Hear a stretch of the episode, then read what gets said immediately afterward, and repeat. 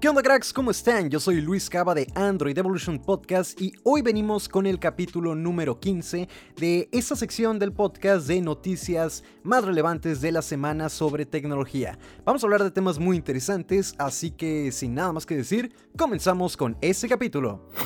Hace unos días la marca Oppo presentó el cargador más rápido del mercado. Hablamos de un cargador de ciento veinticinco watts por cable, el cual permite cargar cuatro mil miliamperios hora en tan solo veinte minutos y sin calentamientos.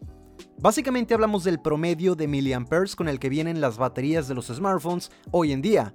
Esta tecnología es posible por un algoritmo de cifrado avanzado y reguladores de control de temperatura. Esto es muy interesante debido a que hay muchas marcas o dispositivos que te venden la idea de que su carga es rápida y al final se tardan dos horas en cargar de cero a cien por ciento. Con esto, Oppo lleva las cosas a otro nivel y de cierta forma también forza a las empresas a mejorar. Digamos que es competencia de la buena, competencia de la sana. Esta nueva tecnología de Oppo soporta hasta veinte volts y seis punto veinticinco amperes, y porque seguramente existe una preocupación por mucha gente al llevar la carga a esos niveles, Oppo añadió diez sensores de temperatura para monitorear el estado de la carga, así que quédate tranquilo. Pero eso no es todo, ya que la marca también presentó un cargador de carga rápida de sesenta y cinco watts inalámbrico, en este caso capaz de cargar una batería de cuatro mil miliamperios hora en tan solo treinta minutos. Y por último también presentaron un mini cargador de cincuenta watts y otro mini cargador de ciento diez watts.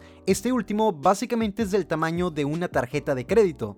La verdad me agradan bastante estas propuestas por parte de Oppo. Como mencionaba anteriormente, el hecho de llevar las cosas a otro nivel ayuda para que la competencia se actualice y, ¿por qué no?, también puedan innovar en este mercado de la carga de baterías.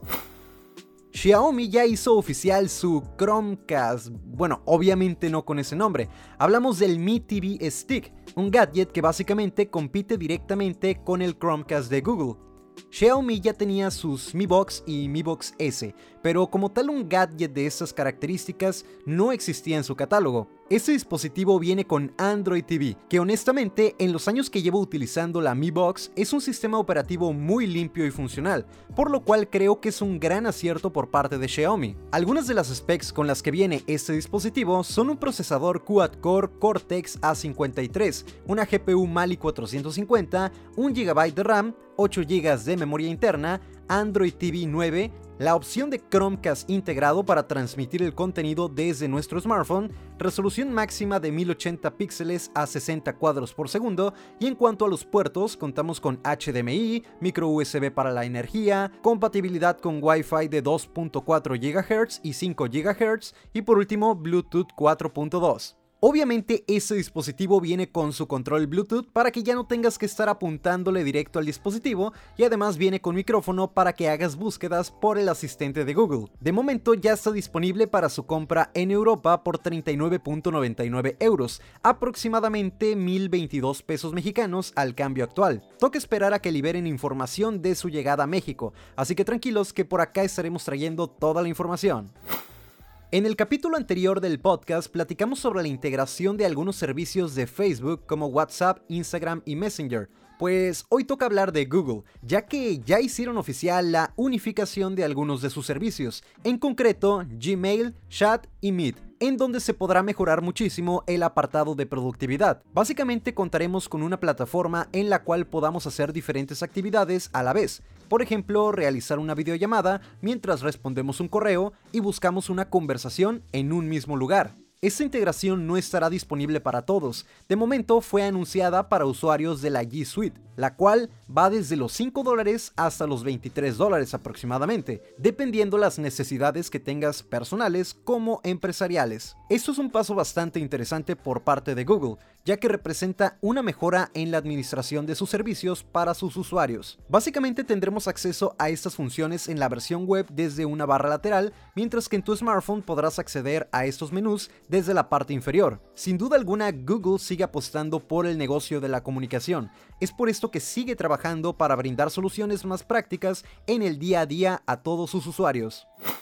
Ya podemos comprar la Mi Band cinco en México, y no solo eso, también podemos comprar la Mi Band cuatro C. Ambos modelos ya están disponibles en Amazon. No hablamos de forma oficial por parte de Xiaomi México, es el mismo Amazon quien figura como vendedor de estos productos, así que ya podemos pedir cualquiera de los dos modelos sin complicaciones y con toda seguridad. En capítulos anteriores ya hablamos de la Mi Band cinco, la cual viene con una pantalla O L E D de uno punto uno pulgadas, acelerómetro, giroscopio de tres ejes, sensor de proximidad, sensor de ritmo cardíaco y N F C. Viene también con una batería de ciento veinticinco miliamperios hora que promete darnos una autonomía de catorce días. Todo esto por un precio de mil doscientos noventa y nueve pesos mexicanos, aproximadamente cincuenta y tres dólares si lo pedimos desde Amazon México. Por su parte, la Mi Band cuatro C viene con una pantalla de uno punto cero ocho pulgadas, pero en esta ocasión contamos con un diseño cuadrado, muy diferente al de la Mi Band cinco.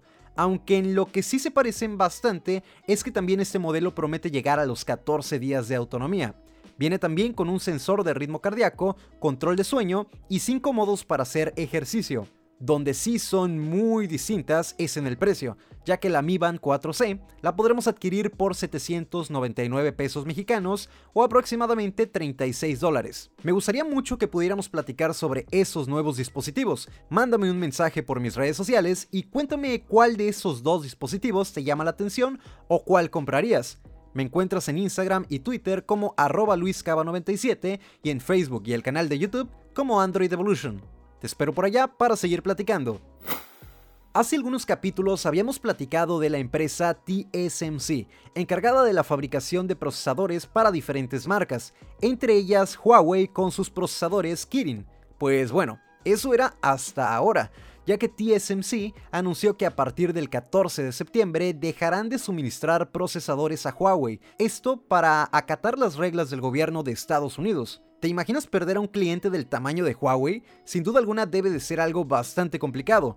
Es por eso que T S M C trabaja en estrategias para mantener la relación laboral con Apple, uno de sus más grandes clientes, así como planean expandir su mercado de chips cinco G. Para poder seguir suministrando componentes a Huawei, T S M C debe contar con una licencia, que de momento no se ha comentado absolutamente nada si van a proceder con el trámite de la misma.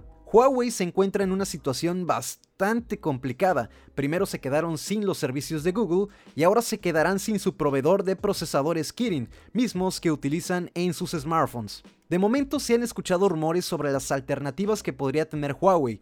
Entre ellos están MediaTek, o en su caso, fabricar sus propios procesadores A R M para smartphones como para su línea de computadoras. Esperamos tener más información sobre este tema muy pronto para poder compartírselos aquí en Android Evolution Podcast. Y bien amigos, con esto terminamos el capítulo número quince de Android Evolution Podcast. Espero que les haya gustado y ya saben que me pueden hacer saber cualquier cosa. Si quieren seguir platicando sobre esos temas, me pueden enviar un mensaje por mis redes sociales, en Instagram y en Twitter como arroba Luis Cava noventa y siete y en Facebook y el canal de YouTube me encuentran como Android Evolution. Por allá podemos seguir platicando de esos temas o cualquier otro que quieran. De mi parte ha sido todo, nos escuchamos en la próxima evolución. ¡Chao!